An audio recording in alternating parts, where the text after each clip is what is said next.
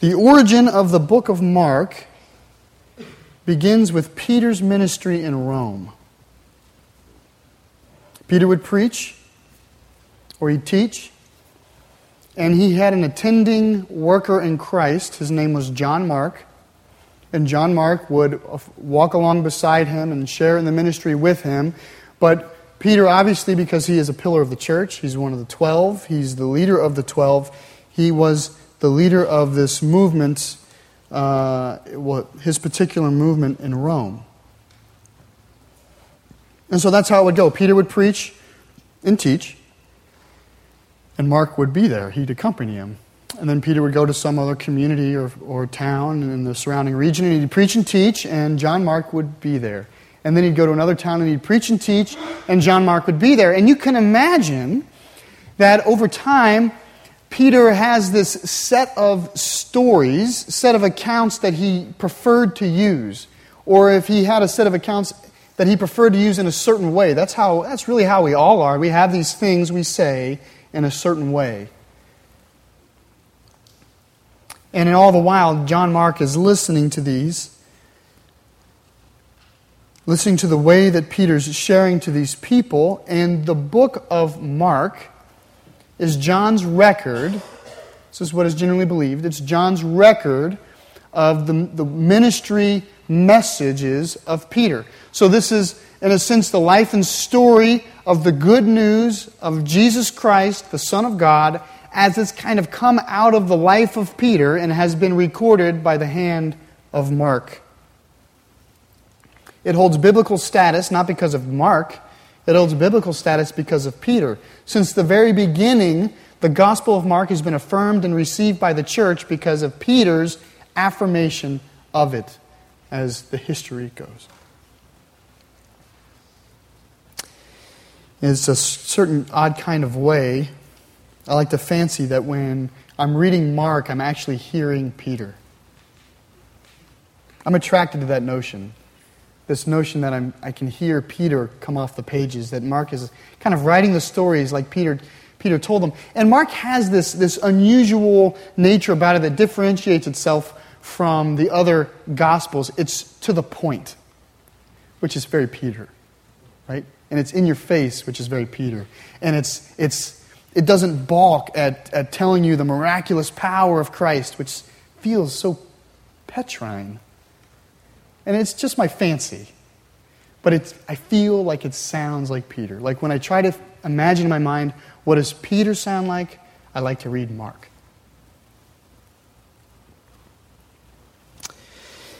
Now, I've called this study of Mark Tacklebox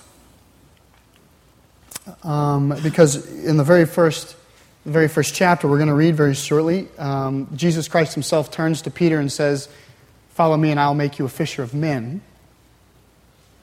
But I also like to think that if this is a compilation, if the histories are uh, and the scriptures are of one accord and they're true, if this is a compilation of all the different ways that Peter would speak and share about Jesus Christ, what we kind of have is his book of sermon illustrations. We have the different, the, I like to think if he was a fisherman, you're getting to look at all his different lures, the ways he would catch people. That's kind of these these stories is this is the book of mark is in a way the tackle box of peter. It's, it's the ways that he would fish for men the ways he would cast out and, and try to hook people in to the truth of christ try to lure them in how he'd draw them into the boat of the faith. And so we're going to kind of walk through this idea of, of the tackle box of the faith over the course of our study in mark which is just the first two chapters um, but but I, I, think this, this is kind of Mark's bait and tackle or, uh, of, of Peter. This is Mark's describing the way that, that Peter used this. And so that's, that's the idea behind here as we, turn, as we turn to the book and as we turn to the first chapter. I, I just, uh, we have that idea in mind. So if you would, if you're looking at Mark 1, we're going to spend the morning on Mark 1 1. So let me read it here. Says this the beginning of the gospel about Jesus Christ, the Son of God. The beginning of the gospel about Jesus Christ, the Son of God. Now, this morning we're going to ask a lot of small questions about this sentence. But the small questions are really trying to build up to this big question, which is why does Mark begin his account with this, this sentence? The beginning of the gospel about Jesus Christ, the Son of God. Why does he start that way? None of the other gospels start that way. Matthew starts with the genealogy. Luke starts with a personal reference to Theophilus. He says, Many have endeavored to try to explain the life and times of Christ, dear Theophilus. Here's my best shake at it. John begins with, In the beginning was the Word, and the Word was with God. They each begin in such very varying different ways. Why does Mark begin this way, and what does it mean? That's kind of what we're going to be speaking of this morning. And we're going to do this with some small questions about the verse. And so, let's begin. Question number one What is meant by the word gospel? What's meant by the word gospel? The word gospel is derived from the Old English. There's two Old English words like good spell, and they're pushed together over time. They became fused. It meant good news. Good news. The gospel is, is the new standard English derivation from an Old English phrase which meant good news, which is, by the way, what the Greek here is. The Greek is not gospel, the, the Hebrew is not gospel, the Greek is good news. It's euangelion is the Greek, which means good news. What we've done is we've kind of fused the idea of good news into gospel. But that's not what it means. It just means good news. And it has a certain colloquial meaning at the, in the time, which sometimes you read in Scripture almost as great tidings. That this kind of euangelion idea, they would use it more, to, more than just to express good news. Like you wouldn't necessarily come home and say, hey, good news, there's a sale at Penney's. It's not that kind of good news. It's like a great tiding good news uh, like when, when Caesar Augustus is born, the Romans write of the gospel of the birth of Caesar. So it's kind of epic news. Epic good news, great tidings. That's, that's the colloquial idea that's going on now. But when we say gospel, we mean this contain, at least I think we do. You can correct me later if I'm wrong, but I think when we say gospel, what comes to our mind is this contained idea of certain basic precepts, principal truths about Jesus Christ. That if I said to you, What's the gospel? you would say, Well, the gospel is, is that God sent Jesus Christ, his only Son, to earth to live a perfect life. He was suffered, he died, and was resurrected on our behalf so that our sin might be vanquished and paid for, and so that we might rise with Christ also through faith. That's about the gospel. I, I think it's about right. And you would say, that's the gospel. If I was doing a funeral and I went uh, in your family and I said, what would you like me to do? And you said, preacher, preach the gospel. I would know what you meant. I would know exactly what you meant. You, what you're saying is, don't just preach some good news. Preach this codified set of capital G gospel. That's what we say.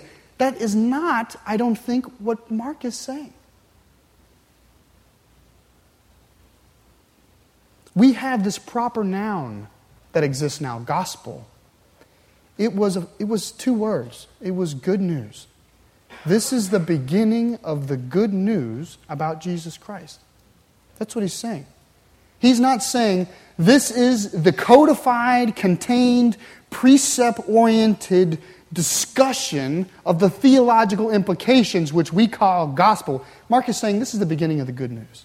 It's the good news.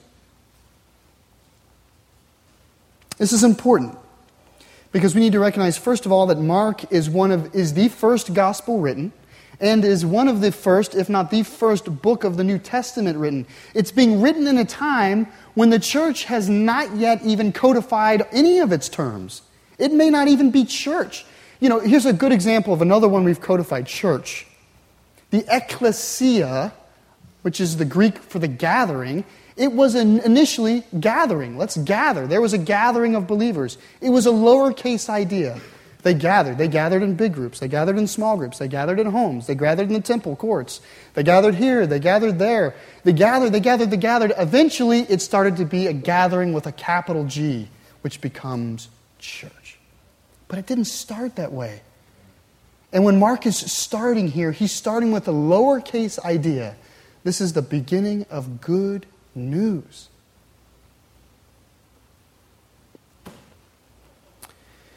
For the next eight weeks, I want you to think of the story of Christ and God in these terms of good news, of just good news, these great tidings. This is a broader idea.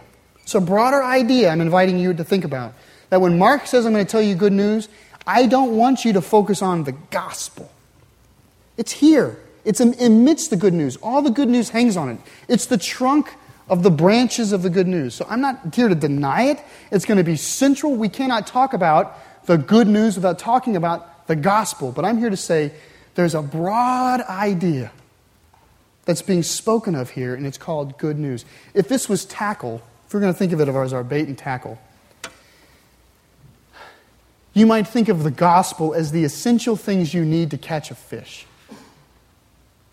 Right? I can have something shiny, but if it has no hook, I'm not catching anything that the, the, the things we classically call the gospel are the essential things you need on a lure if you're going to catch anything. You need a hook, you need an eyelet to attach to a string, you need a rod, you need a reel, you need all that. Okay, that's the gospel.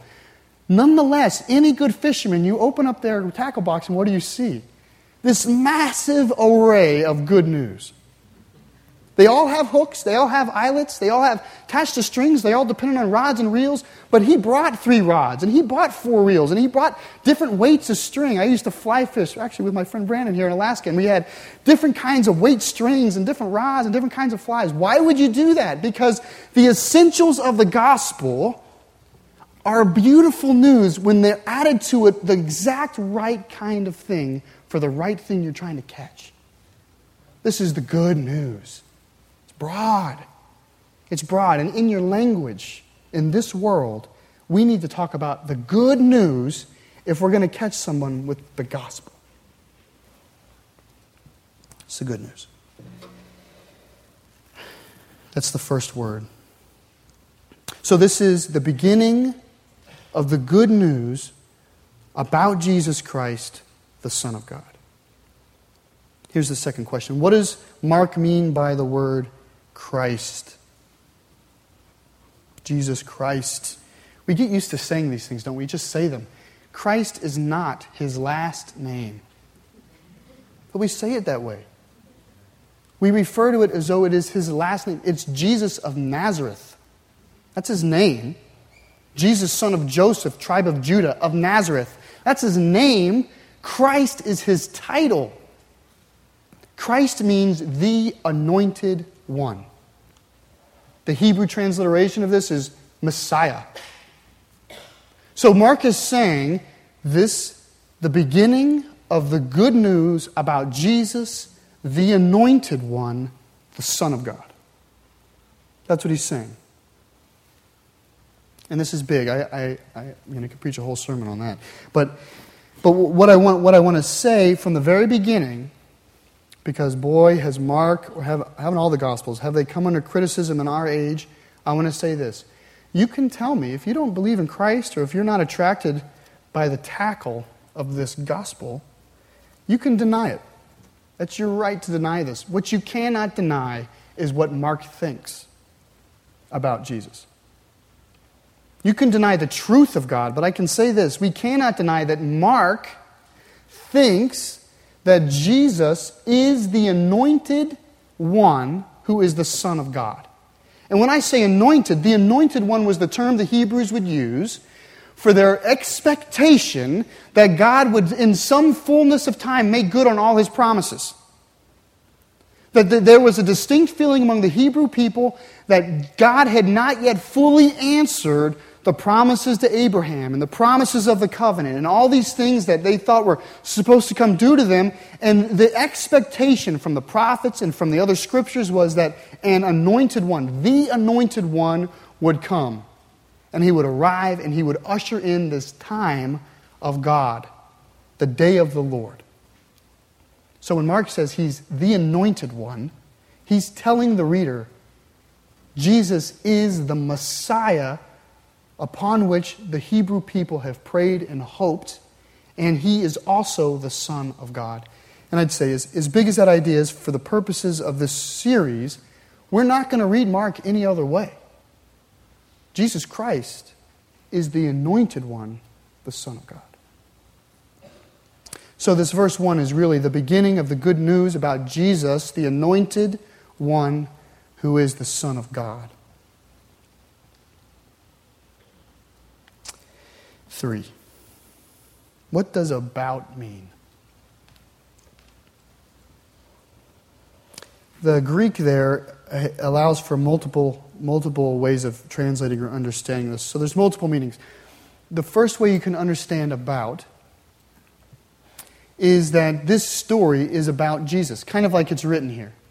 This is the story about Jesus, which, if I was going to tell you this is the story of Huck Finn, about Huck Finn, or, or whoever it would be, you would imagine in your mind that I'm going to tell you the events that transpired around the life of Huckleberry Finn. And so, in one way, this, this, is, this may be the meaning. This certainly, many people translate it this way that this count is about the life, it's, an, it's a biographical account of the life of Jesus, what he did, the events around him, the events that transpired because of him, the significance of his life. And in, on this account, there's, this is certainly true. If not in whole, it certainly is true in part. There is good news there's actual good news based on the life of Jesus. His life is good news. The events around his life actually convey good news to us. If you came to me, if we were talking about the faith and you said to me, you know, I've listened to you and, I, and I'm, I'm, I'm attracted to the faith, but the faith can't be for me because my life is a wreck. That if you looked at my life, you would see so much brokenness that there's just no way that that story is for me. If I heard that, I would say, Well, I have good news. Because of the life Jesus lived, I can testify on his behalf that he made it his calling and profession to fix broken things. That Jesus Christ, he heals the sick, he prays with the hurting. He blesses people who need blessing. He, he, he sets things right. That Jesus Christ's ministry, his active ministry, not what he said, what he did, testifies to the fact that he embraces broken things that need fixing. And from that, I would say, good news. That the, the good news of Christ is for the wrecked and the broken. If you told me that God wouldn't have you because of the things you've done. Your sin, the massive sin in your life, the way you've rebelled against Him. I would look at you and I would say, Well, good news. Because the testimony of Jesus' life is one of forgiveness. Not what He said, what He did.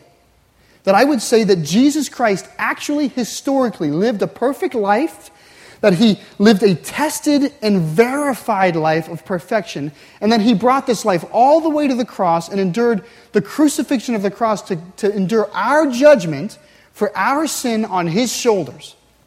That's what he did. He could have done that silent like a lamb to the slaughter, but it happened. It's good news. The event, proclaim, the event itself proclaims good news to the sinner it says what Jesus has done has actually conveyed good news to your dark soul. That if you repent and turn to Him, there is forgiveness and salvation because Jesus Christ lived a perfect life, was crucified, and was raised into glory. Good news. If you told me you were fearful of death, I would say good news. Because Jesus Christ Himself was raised from the dead as the first fruits of a new covenant that we share. We are co heirs with Christ, it writes. So anything that's happened to Christ, we can fully expect to happen to us. We are sons of God and co heirs with Christ. And so I can say, based on the events of Scripture, good news, because we will not sleep long. We will rise with God. So there's this way when we speak of good news about Jesus, the anointed Son of God, that part of what Mark is saying is that the actual events are good news. The surrounding issues around Jesus' life, what he did, what was done to him, and what transpired from that, that itself is good news. That's one way to read the word about. Here's another way to read the word about. Another way to translate this is this is the good news concerning Jesus as proclaimed by Jesus or that he said. So, is it the good news about his life, or is this about the good news that he actually shared? Do you see the difference? One is dealing with actions, his events of his life, and one's dealing with his words. Look at verse 14 and 15 with me, 114. So, this is the ministry. This is immediately when Jesus begins his ministry. So, he hasn't done anything yet. Um, in a profound sense. After John was put in prison, it says Jesus went into Galilee doing what? Proclaiming the good news of God. And he says, The time has come, he said. The kingdom of God is near. Repent and believe the good news. Here, the good news is something spoken, it's truth proclaimed. It isn't an action done. It's something that preaches into people's lives. There's two kinds of good news there's the activity of Christ on our behalf, and there's the words of Christ which carry true to today. He did more than make fishes and heal cripples, he spoke. He did more than die and rise. Jesus opened his mouth and spoke. And his words are good news. I see this, the way I understand the good news is kind of like there's an, a passive side of it and there's an active side of it. The passive side of the good news is the things that Christ has already done on our behalf. You can't change it, you can't affect it, you can't tamper with it. It is. Jesus Christ lived a perfect life, suffered, died, and was resurrected for your sins. That is beyond us, and we passively recognize it in our faith. But we receive that passively. That's the passive side of the good news is let me tell you what God do you know what the Lord has done for you as the song goes. That's the passive side of the good news. Here's the active side of the good news. Jesus Christ's words are living and active and they continue to work in us today. That's the active side. So there's a passive side where we recognize what was done for us, but there's an active side where we recognize what he is saying to us now. The word is active in our lives. The words of Christ challenge us and they break us and they push us. The goal is the, that Christ's words would kill you and raise you. If you listen to them, you will listen to them and eventually say, This will kill me if I do this. And Jesus will go, That is good news. Some people wonder particularly around Easter, the, there's the common conversation of what character would you be at the crucifixion? Had this conversation before? Would you be Peter who denies Christ, or would you be John at the cross, or would you be Thomas? Would you be Pontius Pilate or Judas, or would you be one of the thieves? We've thought at time, I think many of us have thought at time, what role would I play? Who am I? How would I react to those occasions if I were there? Would I say, crucify him? Would I say, give us Barabbas? Would I weep? And we kind of leave those questions unanswered. I have a way that you can answer this question. What do you do to his words? Do you bow to them? Do you deny them? Do you run from them? Do you hide from them? Do you weep and embrace them? Now, we, there's some words that are just clearly good news to us. Come, all you who are weary, and I will give you rest. There's something that goes, ah, good news.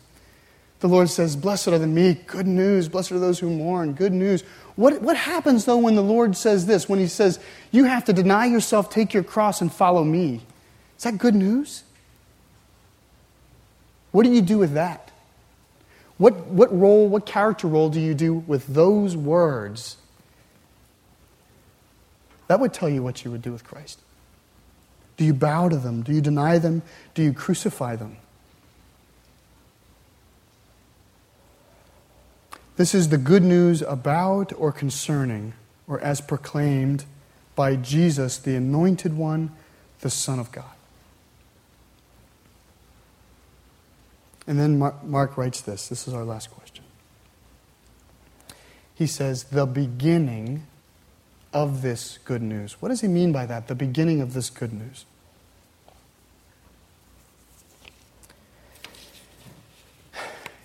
There's one uh, kind of, if you, if you keep, keep that verse, verse 1, tightly connected to verse 2,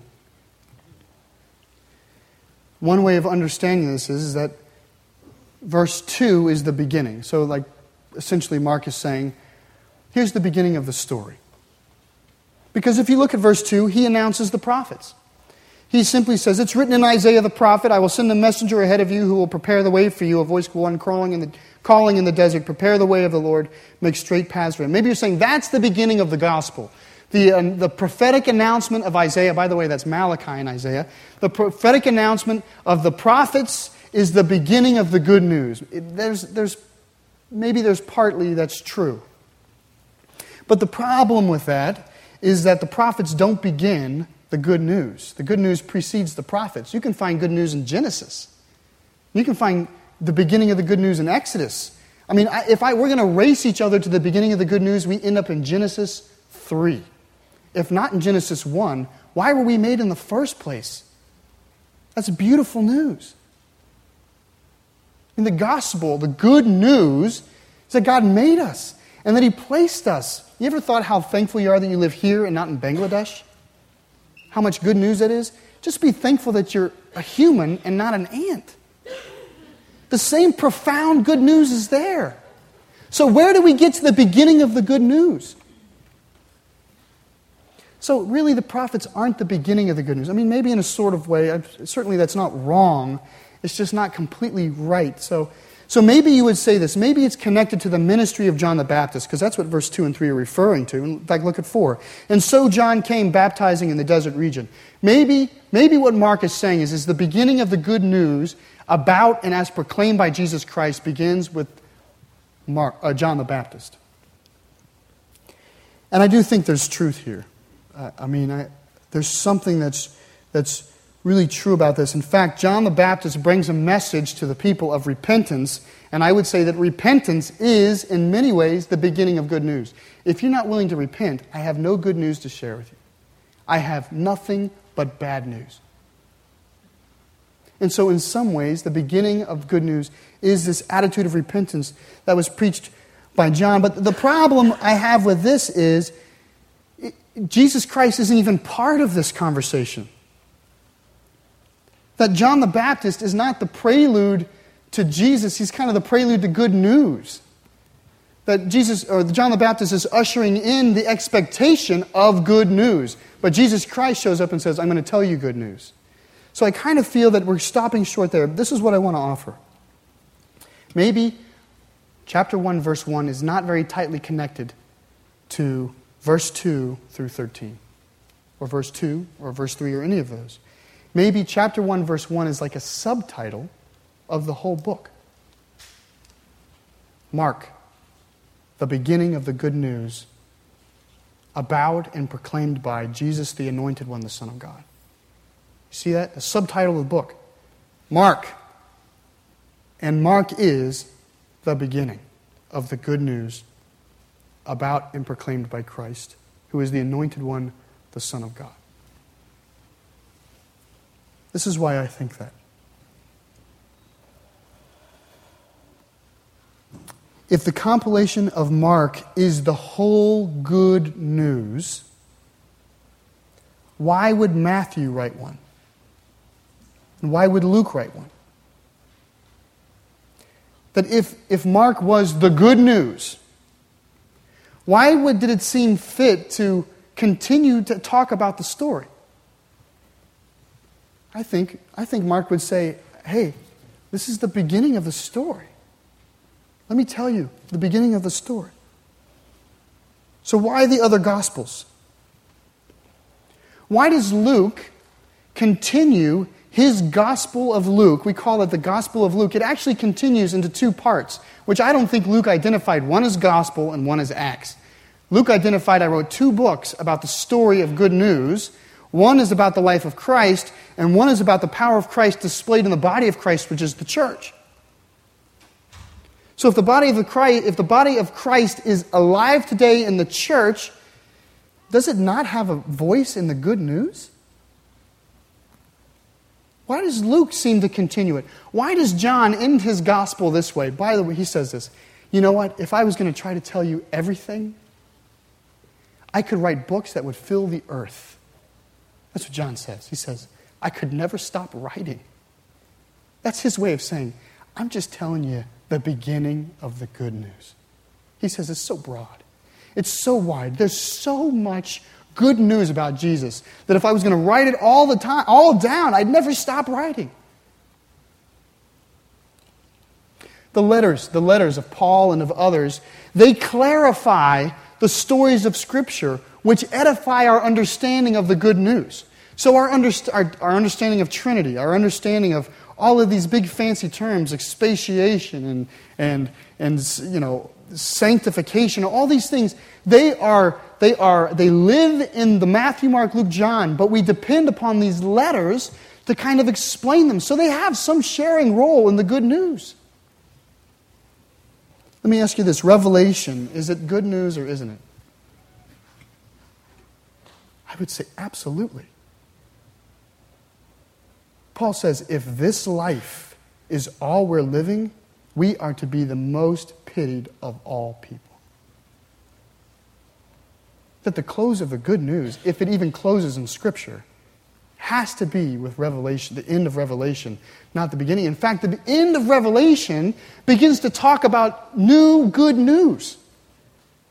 The last vision that John has, uh, the, the, the angel says, Hey, come, I want to show you something new. And he sees the construction of a new city, a new life, a new dwelling with God. And that's how the book ends. The book ends on the beginning of good news.